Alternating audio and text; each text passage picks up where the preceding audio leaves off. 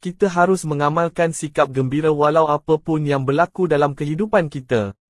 Sebagai contoh, walaupun kematian berlaku di dalam rumah, kita mesti faham bahawa jika kelahiran berlaku, kematian juga berlaku.